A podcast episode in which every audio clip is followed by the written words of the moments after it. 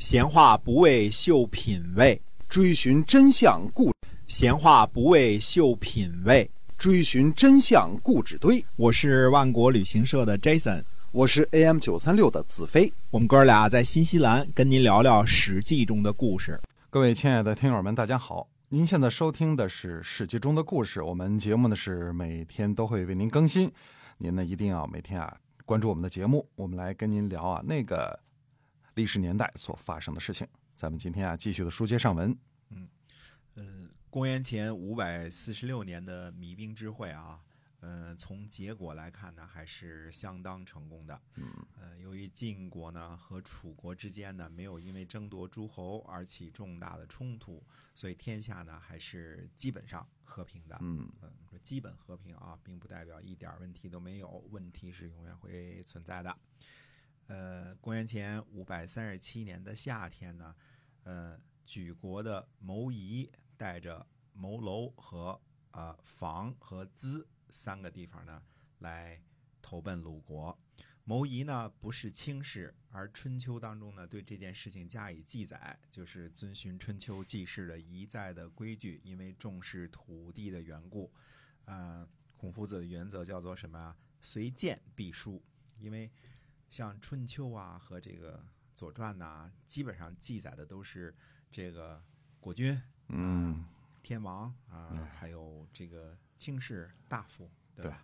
呃，其他的普通人就是某人某人，是吧？嗯，这没名没姓的没名没姓的，嗯哎，对。那么这个人呢，呃，牟夷呢，既不是卿士，也不是大夫，但是呢，随见必书，因为他代地投靠了，对吧？嗯随见必书。那么举国呢，就像晋国投诉鲁国，现在有霸主了嘛？哎找班主任啊，是这个投诉一下鲁国。那么晋平公呢，就想扣留这个鲁昭公，就把这个国君呢来访的时候就给他扣留了。嗯那么范献子呢，史鞅说呢，说不可以，说人家这个呃来朝见啊，你抓人家，这属于诱骗。嗯说讨伐呢不用军队而获得和平呢，这是懒惰。呃，请让鲁昭公回去吧。作为盟主呢，这个呃犯了这两个错误呢，那是不行的。呃，放了鲁昭公回去呢，哪天有时间的时候，我们带着军队去讨伐。嗯，于是晋国呢就放了鲁昭公了。嗯鲁昭公这个在这个秋天啊七月份又回到了鲁国。那举国人呢，这个找班主任，嗯、没办法啊，这个就前来讨伐，对吧？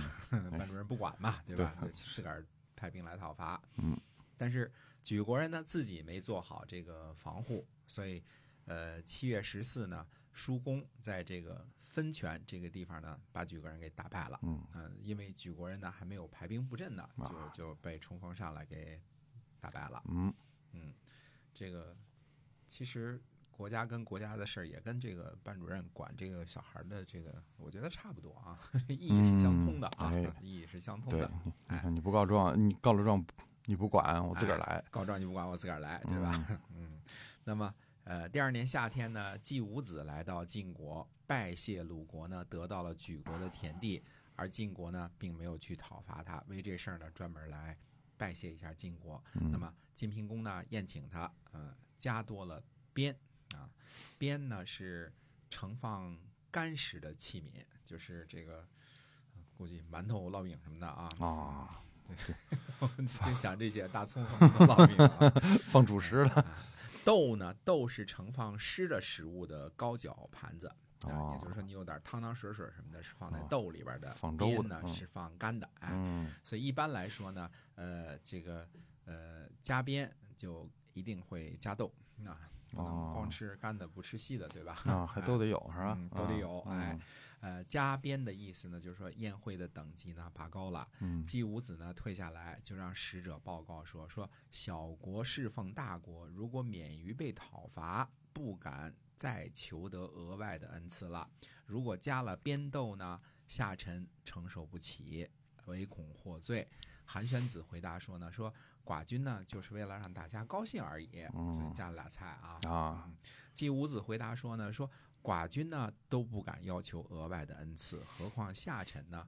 呃，是寡君的这个隶属，哪敢听闻额外的这个恩赐呢？嗯如果要求把加多的这个这个菜肴，他坚决的就说啊，我一定要要求把这个加多的菜肴撤下去，啊，不能那个不能加菜啊，加 加菜级别高了啊。四菜一汤就得了哈。哎，四菜一汤，哎，嗯然后呢，这个就把初始的这个事情呢很圆满的完成了。那么嗯晋国人呢认为季武子很知礼，嗯、送送给他很多这个很厚重的礼物。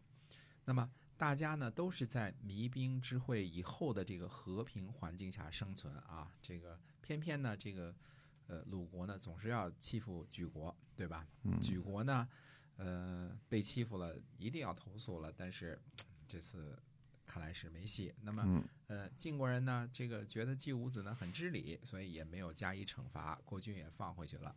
呃，看来这个以大秦小这种事情啊，呃，即便是在大诸侯之间不争斗的时候呢，不欺负小国的时候呢，但是也是经常发生的，因为还有中诸侯欺负小诸侯，对吧？大鱼吃小鱼，小鱼吃虾米是吧？对的，对的，欺负总是发生的啊。嗯 那那那鲁国欺负了一下莒国，嗯，欺负了也就欺负了，因为什么？季武子办事得力，对吧？非常懂礼，那么就没有被盟主大人呢这个这个加以责罚。嗯那么莒国的利益呢被损害了，也说不出什么来，自个儿去打架去了嘛，就嗯，结果揍了一顿，被揍了一顿啊。哎，哎，那那这没办法，这个小国嘛，小国无外交，就就这样，弱国无外交、啊。没。错，其实这也不是鲁国人第一次偷腥了啊，而且也不是最后一次啊。我们看到的都是呢说，呃，鲁国啊，这个周公旦的后裔啊，嗯礼仪之邦啊，在这个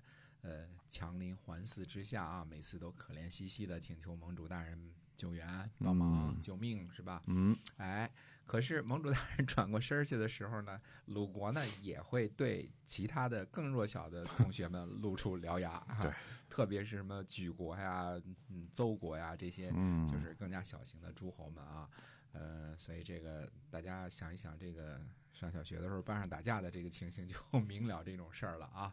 哎，这哎大个儿的可能打打中不溜的啊，中不溜的就欺负小个儿了，没错，都是这样。没错，小个儿的喜就是选择告老师，对吧啊，对，但是，呃，我们要说的是呢，就是这是一种挺好的事儿，毕竟不是班上没有班主任的情况，嗯对吧？嗯，呃，否则大家这个不是上学去了，这整整天打架去了，是吧？对就就使劲掐就得了。哎，还是有有有有人管的，哎，还是有点秩序好，对吧？嗯所以这个班主任管不过来，还设立一个什么学习委员呐、什么，哎对吧？纪律委员呐、对对对帮着管，对吧？没错儿，嗯哎，所以这个总体上来说呢，这个迷兵之盟我们看了这么十几年了啊，嗯这个比弭兵之盟之前几乎年年就是打呀打呀这种情况还是好非常多了。嗯，哎，那么这个北方的诸侯这些事情呢，呃，说到这儿，那么下次呢说一说，呃，这个南方的，因为好长时间没说楚国了嘛，哎对吧？说说呃楚国以及新兴起的吴国，还有更新兴起的越国。嗯，好的，下次我们就说这个南方那些事儿了哈。哎，对了，今天呢，我们的史记中的故事啊，就先跟您聊到这儿，感谢您的收听，我们下期再会。再会。